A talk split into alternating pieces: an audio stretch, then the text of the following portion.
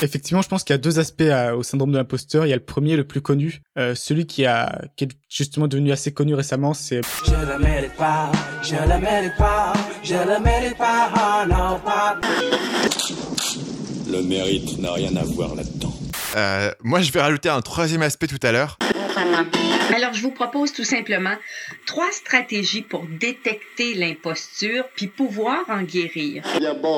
Mon grand-père était résistant, mon autre grand-père a débarqué le débarquement de Provence. Et vous, monsieur le ministre?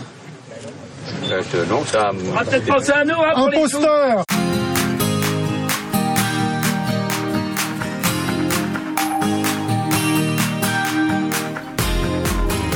Vous écoutez le podcast Nomade Digital, l'émission de ceux qui veulent prendre le contrôle de leur temps et de leurs revenus pour pouvoir vivre et travailler n'importe où dans le monde. Chaque semaine, venez discuter entrepreneuriat, productivité et voyage avec deux gars qui le vivent au quotidien.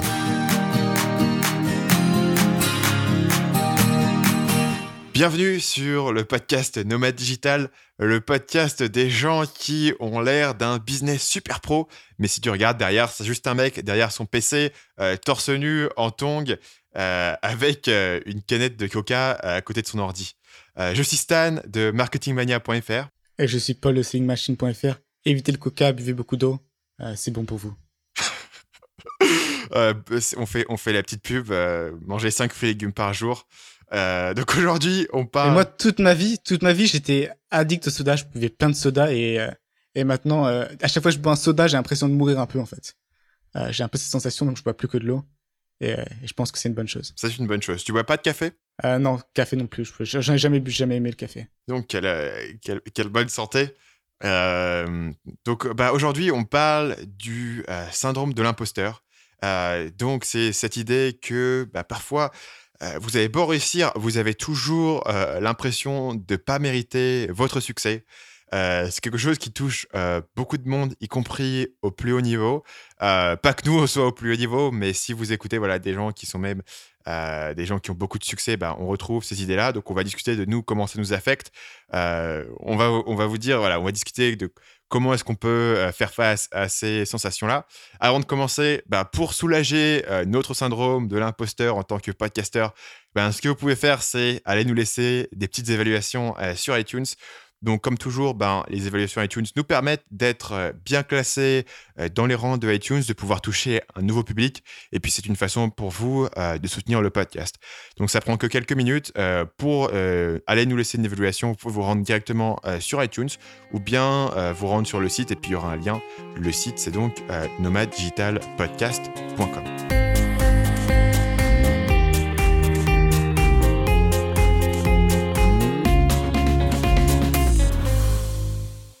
Effectivement, je pense qu'il y a deux aspects au syndrome de l'imposteur. Il y a le premier, le plus connu, euh, celui qui a qui est justement devenu assez connu récemment. C'est beaucoup de PDG qui sont un qui ont un peu dit clairement, euh, euh j'ai un peu ce syndrome-là. J'ai l'impression de pas être à la place, de pas toujours savoir quoi faire, et j'ai peur que les gens le découvrent, que vraiment je, je sais pas trop ce que je fais. Euh, j'improvise un peu tout constamment.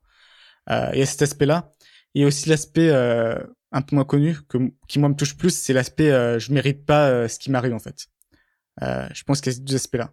Et toi, est-ce que tu dirais que tu es touché plus par un aspect qu'un autre ou euh... Euh, Moi, je vais rajouter un troisième aspect tout à l'heure. Euh, donc, commençons par, commençons par celui qui, toi, te touche le plus, qui est la notion de mérite. Qu'est-ce qui fait qu'aujourd'hui, tu considères que voilà, tu mérites pas forcément ce qui t'arrive, puisque tu as un aspect purement rationnel, disons que voilà, tu, tu, mérites ce que tu mérites, quoi. tu mérites ce que tu as. Voilà, personne, t'as arnaqué personne pour l'avoir. D'où vient, à ton avis, cette sensation que, que tu as réussi peut-être trop vite? Euh, C'est pas une question d'avoir réussi, en fait, c'est vraiment une question pour moi purement financière en réalité. C'est que je pense que le, le, le, on va dire que le bien social que je fais, euh, est pas proportionnel à mes revenus. Euh, pour donner un exemple très concret, par exemple, une infirmière aux Philippines est payée 150 euros par mois. Toi, elle sauve des vies, elle prend soin des gens, elle, apporte du confort, tu vois. Elle a vraiment un... Et toi, je pense que dans une année, elle apporte plus de bien, mais en général à l'humanité que moi, et pourtant nos salaires sont... Euh, enfin, il faudrait qu'elle travaille des décennies pour gagner ce que je quoi. C'est tout à fait... Ça n'a rien à voir. Et, euh, et de manière générale, je pars du concept qu'en réalité, le mérite n'existe pas vraiment et que c'est vraiment juste une question de où tu arrives à te placer dans la chaîne de valeur et ce que tu arrives justement à récupérer, quoi, à extraire. Et, euh, Alors forcément, ça passe quand même par produire quelque chose. Mais on va dire que la, voilà, que, que les revenus sont pas liés vraiment aux, bénéfices que t'apportes de manière générale, euh, aux bénéfices sociaux que t'apportes. Et ça, j'ai pas de, j'ai, j'ai plutôt du mal avec ça. Et, euh, et par rapport justement à mes revenus, je me sens quand même assez coupable de gagner autant, alors qu'il y a des gens qui font des choses beaucoup mieux euh, et qui gagnent nettement moins. Bah, c'est euh, le syndrome de l'imposteur pur et simple, c'est-à-dire euh, l'impression que l'image que les autres ont de toi ne correspond pas à ta réalité interne. Très bien défini. Et ça, c'est quelque chose qui est fréquemment euh, cité par les, par les PDG, comme tu le disais, les gens qui sont, qui sont des leaders, donc vers qui tout le monde regarde pour avoir les réponses à toutes les choses, pour avoir un plan, pour avoir une vision, et qui, eux, en interne, ont l'impression un peu de faire du jonglage, d'improviser au jour le jour. C'est aussi quelque chose qui peut tendance à arriver euh, dès que tu euh, euh, donnes des conseils sur un sujet? Parce que ce que j'ai remarqué, c'est que si tu donnes des conseils sur un sujet à, quelqu'un, il va avoir tendance à extrapoler ta compétence sur, des domaines sur lesquels tu n'es pas forcément légitime. C'est assez marrant ça. Régulièrement, par exemple, on voit des emails pour me demander, par exemple, comment réussir dans le, dans le blogging, alors que moi, ça n'a rien à voir, mais ils se disent, il a réussi sur Internet, ça, comprend tout ce qu'il y a sur Internet, quoi. Je peux, alors que ça, ça marche pas du tout comme ça. Et alors, moi, la, alors, la façon où, euh, où c'est pour moi le plus vif, donc disons que sur le marketing, les gens ont tendance à extrapoler ma compétence, euh, mais ça, tu vois, tu, peux, tu peux le gérer. La façon, moi, je l'ai ressenti de façon euh, la plus mordante, c'est vraiment dans la séduction. Parce que dans la moi, ma compétence, c'est vraiment de me dire, OK, on prend un mec qui est timide, qui sait pas trop quoi dire. Comment est-ce qu'on lui apprend à sortir un peu voilà, de, de, sa, de, sa coquille, de son coquillage? Ça ne veut rien dire, mais à sortir de sa coquille. comment est-ce qu'on lui apprend voilà, comment à être plus intéressant putain de c'est ton élève. Donc, comment est-ce que tu apprends à Bernard l'ermite à aller en boîte? Euh, comment est-ce que tu euh, voilà comment est-ce que tu apprends à ce mec à parler, à, surmonter sa peur, etc. Ce qui est en soi quelque chose de très spécifique. Et euh, de plus en plus, moi j'ai beaucoup de questions de gens qui sont plus âgés que moi, qui ont la quarantaine, la cinquantaine, qui ont un couple qui date depuis 15, 20 ans, qui vont me demander des conseils sur leur couple, comment gérer telle ou telle situation, etc. ce, qui, est quelque chose sur lequel je n'ai jamais prétendu avoir une compétence. et ce qui, si tu regardes, c'est un peu absurde qu'un mec voilà, qui, a plus d'expérience que moi dans, la vie, euh, qui a un couple qui dure depuis longtemps, se tourne vers moi pour avoir les réponses.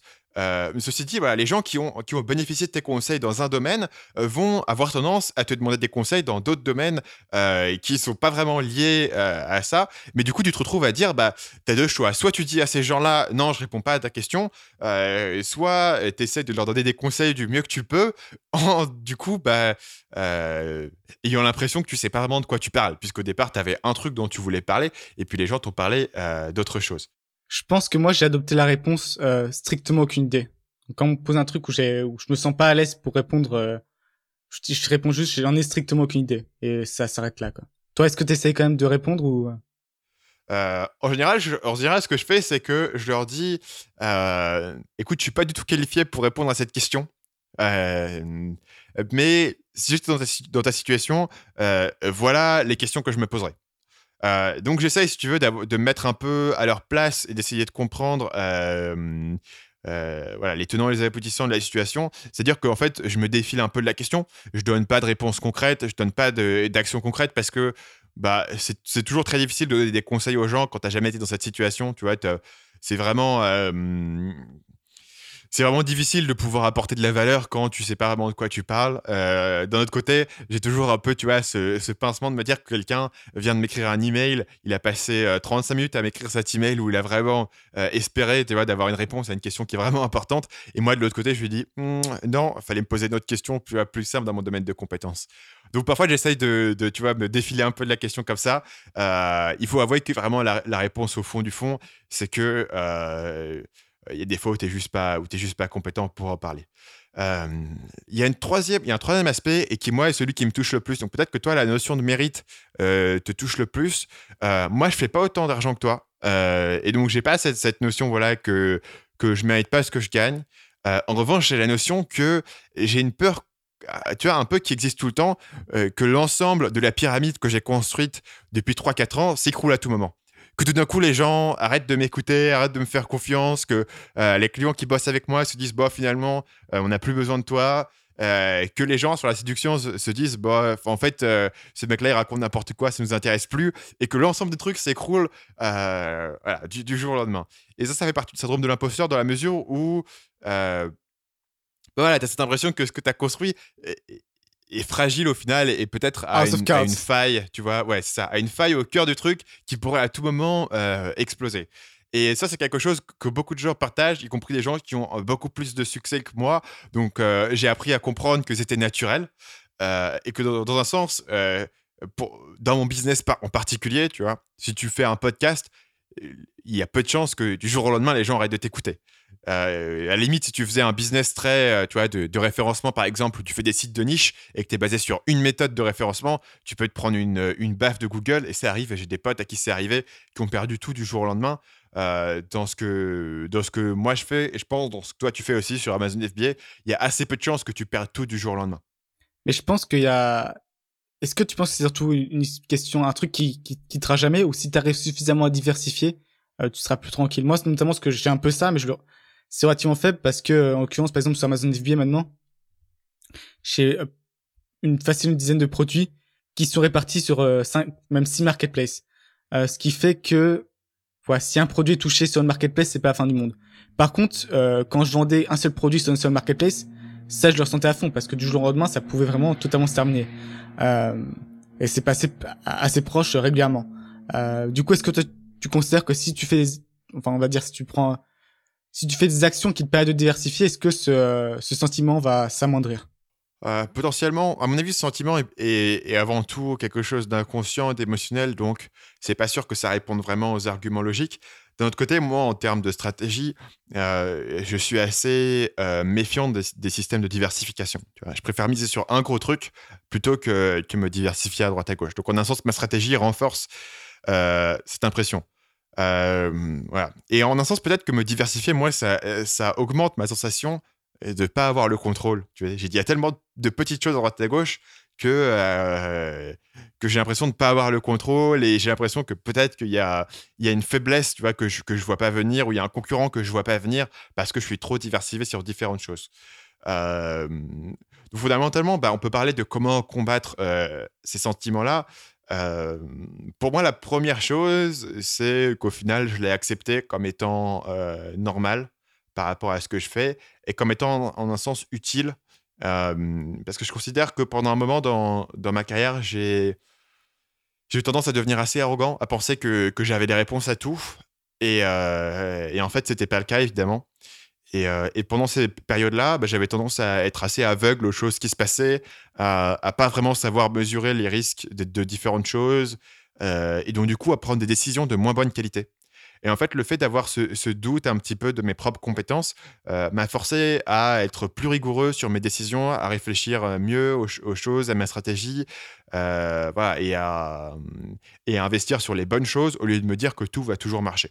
Et je pense que d'ailleurs, c'est un peu, ça fait, je pense que tu ressens un peu la même chose, c'est un peu le yo-yo, quoi.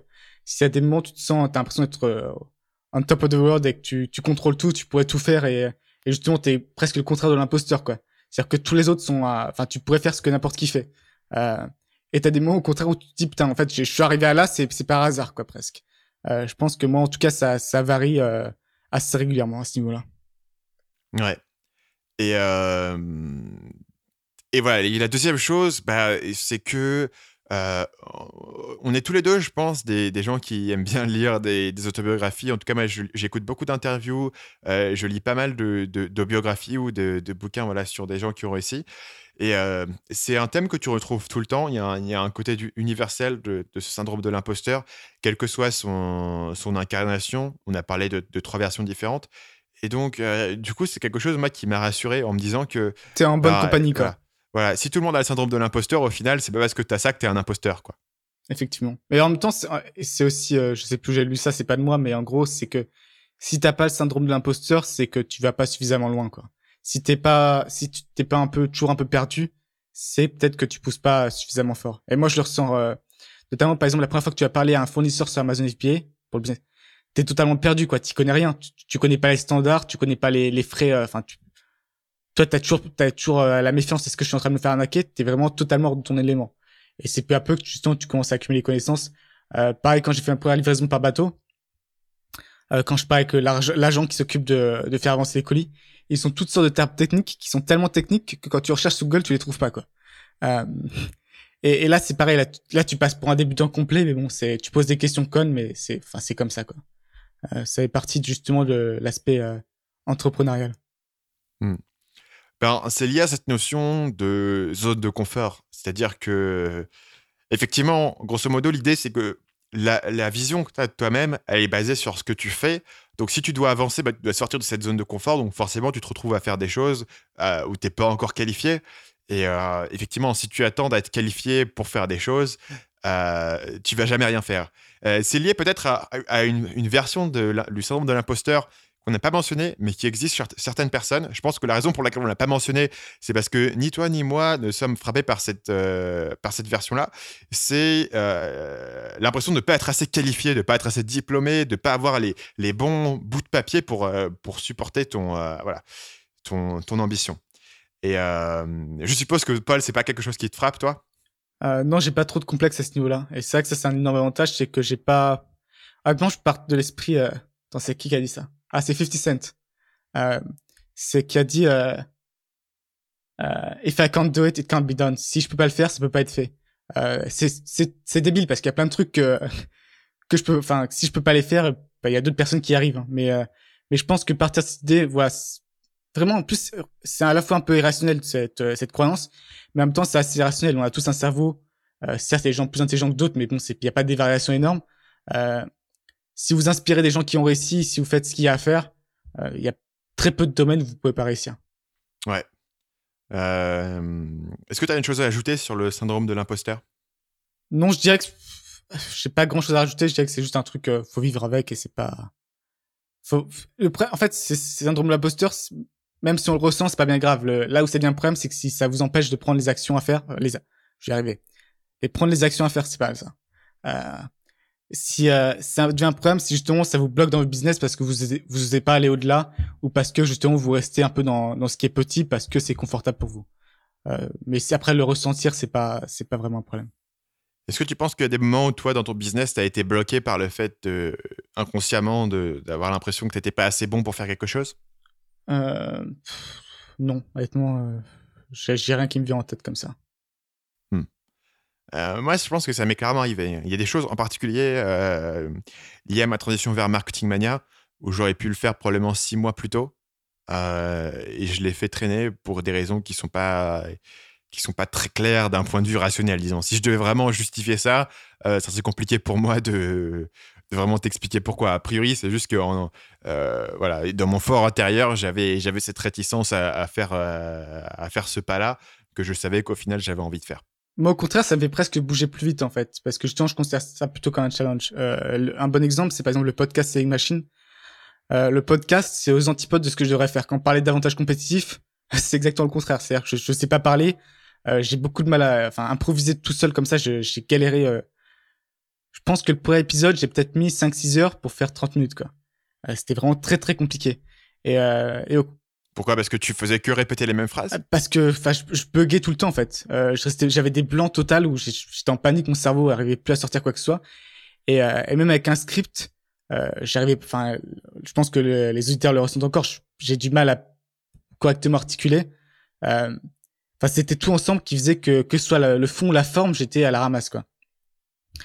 Euh, mais justement, j'ai considéré ça comme un challenge et je me suis dit voilà, c'est euh, je pense que quand tu arrives à basculer ça, à basculer toute difficulté en challenge, et que ça devient motivant, c'est euh, un gros avantage. Euh, donc, bah, nous, notre challenge du moment, t'as vu cette transition qui est magnifique. Euh, je deviens de mieux en mieux, je trouve, sur les transitions euh, euh, des évaluations iTunes. Bah, du coup, notre challenge du moment, nous, c'est d'avoir toujours plus d'auditeurs sur Nomad Digital Podcast. Et puis, la façon dont vous pouvez nous aider à atteindre cet objectif, eh ben, c'est bien sûr de vous rendre sur iTunes et puis de nous laisser une petite évaluation. Ou tout simplement bah, de trouver un ami, un membre de famille, un animal de compagnie qui pourrait être intéressé bah, par le podcast Nomad Digital et puis euh, leur parler de nous parce que le bouche à oreille euh, pour le podcast, c'est très important. On n'a pas beaucoup de trafic Google qui débarque chez nous, ou c'est principalement des gens qui nous trouvent sur iTunes ou du bouche à oreille. Donc, c'est vraiment les deux façons dont vous pouvez nous aider. Ça me fait penser que c'est quand même assez ridicule le, peu d'avis récoltés sur iTunes, leur système à la con, parce que quand tu penses, je viens de penser au, aux vidéos YouTube avec les pouces bleus, c'est quand même, euh, nous on est content avec nos 22 avis, et pourtant on a quand même pas mal d'écoute, hein, mais euh, le, le, ratio est quand même très très faible. Et, et donc euh, voilà, c'est, on sait que c'est un effort, un petit effort à faire, mais si vous le faites, ben, Ouais. on vous en remercie. Euh, je me suis toujours demandé pourquoi Apple, qui est censé être euh, cette boîte technologique avec des super interfaces, produisait iTunes, qui est probablement le, le pire logiciel que j'ai sur mon ordinateur, avec Skype, probablement, c'est les deux pires. Euh, qui bug une fois sur deux, qui doit se mettre à jour de façon extrêmement lourde et qui a une interface, mon vieux, pour, euh, pour trouver les choses, euh, il faut prendre ton temps, quoi. Sur, sur, sur cette critique absolument non essentielle de iTunes, bah, on va passer à notre section lifestyle. Paul, est-ce que tu as une recommandation pour moi aujourd'hui? D'abord, on devait parler d'anecdotes de voyage. D'abord, on Ah, devait parler de l'anecdote, bien Stan, sûr. il essaie à tout Paul prix qui est de le... supprimer ce, ce truc-là, quoi. de- je- Ouais, supprimé la section. Paul qui est le, le gardien absolu de la section anecdote. Donc, Paul, est-ce que tu as une anecdote pour nous? Oui, parce que on a, on a réfléchi avec Stan que les derniers podcasts, on parlait justement beaucoup de business. Donc, du coup, euh, c'est bien équilibré aussi, rappeler un peu l'aspect euh, justement nomade. Euh, donc, c'est- c'est pas vraiment une anecdote, c'est plus une recommandation. Donc, euh, ce que je vous conseille de faire, c'est d'aller à Mindanao. Mindanao, c'est l'île au sud des Philippines, la plus au sud. C'est là où il y a la ville d'Avao. Donc, euh, il y a un aéroport, hein, c'est très bien. C'est très pratique. Euh, de l'aéroport, d'aller jusqu'à Bislig. Et ensuite, de Bislig, d'aller à la rivière enchantée. Euh, Enchanted River en anglais. Alors déjà, si vous regardez sur Google, vous verrez la, la rivière est magnifique. Euh, donc c'est déjà super sympa. Je vous conseille d'y aller d'ailleurs le plutôt pas le week-end comme ça il y aura pas de Philippins. Et de manière générale, il y a aucun touriste étranger. Les deux fois où j'y suis allé, euh, j'ai pas vu un seul blanc. Mais après, ce qui est génial, c'est que vous pouvez descendre la rivière et vous arrivez dans la mer tout simplement. Et il y a ce qu'on appelle des fish cages. Donc c'est des sortes de mini villages euh, surpilotis dans la mer. Et là, vous pouvez passer la nuit. C'est pas, c'est vraiment pas cher. Et, euh, et ce qui est assez incroyable, c'est que justement, il y a des poissons, homards, requins, euh, bébés requins, tout ce que vous voulez. Et, euh, et donc vous dites euh, aujourd'hui je vais manger du homard et vous voyez le mec qui va directement aller pêcher le homard quoi. Euh, et c'est un prix forcément ridicule. Euh, Là-bas il y a aussi enfin il y a, y a des îles magnifiques à visiter. Pareil pour les cocos. Vous, si vous voulez une coco, vous voyez le mec qui va grimper à l'arbre. Vous demandez comment il a pu survivre jusqu'à l'âge de 22 ans euh, à la manière dont il grimpe. Parce qu'il faut voir que en fait grimper à l'arbre c'est impressionnant, mais moi ce qui m'impressionne c'est quand ils descendent avec trois cocos dans les mains quoi. Euh, c'est quelque chose à voir. Et de manière générale, ouais, c'est un truc. euh, L'avantage, c'est qu'il y a très peu de touristes. C'est encore très euh, très sauvage. Et, euh, et moi, c'était une de mes meilleures expériences aux Philippines. Donc, je recommande, de- je recommande la la rivière enchantée. Cool. Euh, bonne recommandation. Euh, est-ce que tu as une deuxième recommandation pour nous dans la catégorie lifestyle? Bah, c'est une réflexion que je me suis fait euh, assez récemment. C'est que, en fait, je, me suis toujours demandé pourquoi les Américains aut- autant de- avaient plus d'entrepreneurs étaient plus voilà, leur esprit est plus comme ça. Et je pensais que c'était une question de prise de risque tout ça, mais en fait, j'ai pas l'impression que ce soit tellement ça. C'est que il y a une culture aux États-Unis d'apprendre de ceux qui ont réussi en fait. Qui en France, il y a très peu. Aux États-Unis, il y a, enfin, Tim Ferriss, il est connu, mais il y en a des plein plein qui en fait euh, passent du temps avec des gens qui ont réussi pour essayer de comprendre pourquoi et comment ils ont réussi. Euh, et ça, en France, j'ai pas l'impression que ça existe vraiment en fait. Euh, pourtant, il y, aurait des gens intéressants à, à interroger. Xavier Niel, par exemple, je trouve, je trouve que ce serait très intéressant d'avoir un podcast à la Tim Ferriss en demandant comment il a réussi. Euh, mais donc, je pense que c'est vraiment quelque chose à. On a l'avantage à l'heure actuelle d'avoir accès justement aux pensées de plein de gens très très intelligents, plus intelligents que nous. Enfin, Warren Buffett a écrit une autobiographie. Euh, Il y a Bill Gates qui tient un blog, qui fait des interviews. Il y a Jack Ma d'Alibaba qui fait plein d'interviews. Euh, Enfin, il y a par exemple un très bon podcast de Tim Ferriss, c'est euh, comment il s'appelle, Jamie Foxx. En gros, il y a plein plein de contenus de personnes qui ont réussi, qui vous disent pourquoi et comment ils ont réussi. Et je trouve que c'est un gâchis énorme de pas en profiter. Ouais. Est-ce que tu penses que c'est une différence culturelle entre la France et les États-Unis dans la mesure où euh, en France, il y a toujours une notion que tout le monde doit être sur un pied d'égalité et que euh, célébrer les gens qui ont réussi, il y a toujours un, aspect où tu es un peu suspicieux de, ce succès-là? Bah, je, je saurais pas l'expliquer, mais parce que pour moi c'est vraiment et en même temps c'est euh, 99% des gens auront même pas l'idée d'aller justement euh, regarder une interview de Bill Gates ou peu importe ou lire le livre de Warren Buffett. Que quand il, que ce soit lire le livre de Warren Buffett, l'autobiographie ou le Elon Musk, c'est pareil, c'est très bon aussi. Où t'as encore euh, Richard Branson. Enfin c'est quand même faut réaliser la chance qu'on a, c'est on a accès aux, aux pensées des gens qui ont plus réussi sur la planète. On peut savoir exactement ce qu'ils pensent. Euh, et les conseils qu'ils ont à nous donner. C'est quand même un truc, euh, ça, ça, me paraît. Avant, avant, si t'avais pas les contacts pour ça, t'y avais jamais accès. Euh, et c'est pour ça que d'une certaine manière, on vit dans un monde en, en France, notamment à partir du moment où vous avez Internet et vous savez lire, euh, on vit dans, ça n'a jamais été aussi égalitaire à ce niveau-là parce que justement vous avez accès à ces informations gratuitement. Euh, pour, moi, c'est vraiment un gâchis monstrueux de pas en profiter. Mais je saurais pas expliquer pourquoi en France on est moins, on est moins axé là-dessus. Ouais. Euh, moi, je continue à rester absolument euh, obsédé par euh, le podcast de Tim Ferriss, qui, à chaque épisode, il t'a- il t'amène quelqu'un de très différent. et c'est toujours absolument fascinant de, de ce qu'il raconte là-dedans. Euh, qui est, moi, enfin, ma- ma recommandation en termes de, podcast d'interview, c'est vraiment celui par lequel, euh, voilà, par lequel je jure et où je manque absolument aucun épisode. Euh, dans moi, ma recommandation, c'est quelque chose qui est un peu lié à ça. Quelque chose qui s'appelle les Kekish Credo. Euh, Kekish, c'est un mec qui est, qui est un businessman, un pote d'un mec qui s'appelle Joe Polish, etc., qui a pas mal réussi dans la vie. Et ce qui est intéressant, c'est que euh, il a synthétisé euh, ce qu'il appelle les Kekish Credo. Donc en fait, c'est 100 principes euh, pour avoir du succès, si tu veux, dans la vie et dans le, business. Et donc, il y a un côté très aphoristique. Donc, tu vois, c'est genre.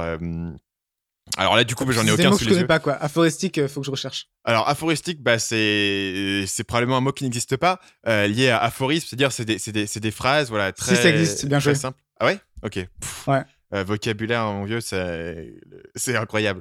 Euh, voilà, donc c'est un mec qui a synthétisé les 100 principes pour réussir dans la vie, dans le business, et c'est vraiment euh, des trucs de base, des trucs de bon sens, mais parfois c'est bien d'avoir euh, d'avoir ça quelque part, d'avoir le document. Donc tu peux, tu peux l'avoir si tu tapes Kiki Credo sur internet. Il y a un PDF qui a été fait euh, donc par Joe Polish du coup.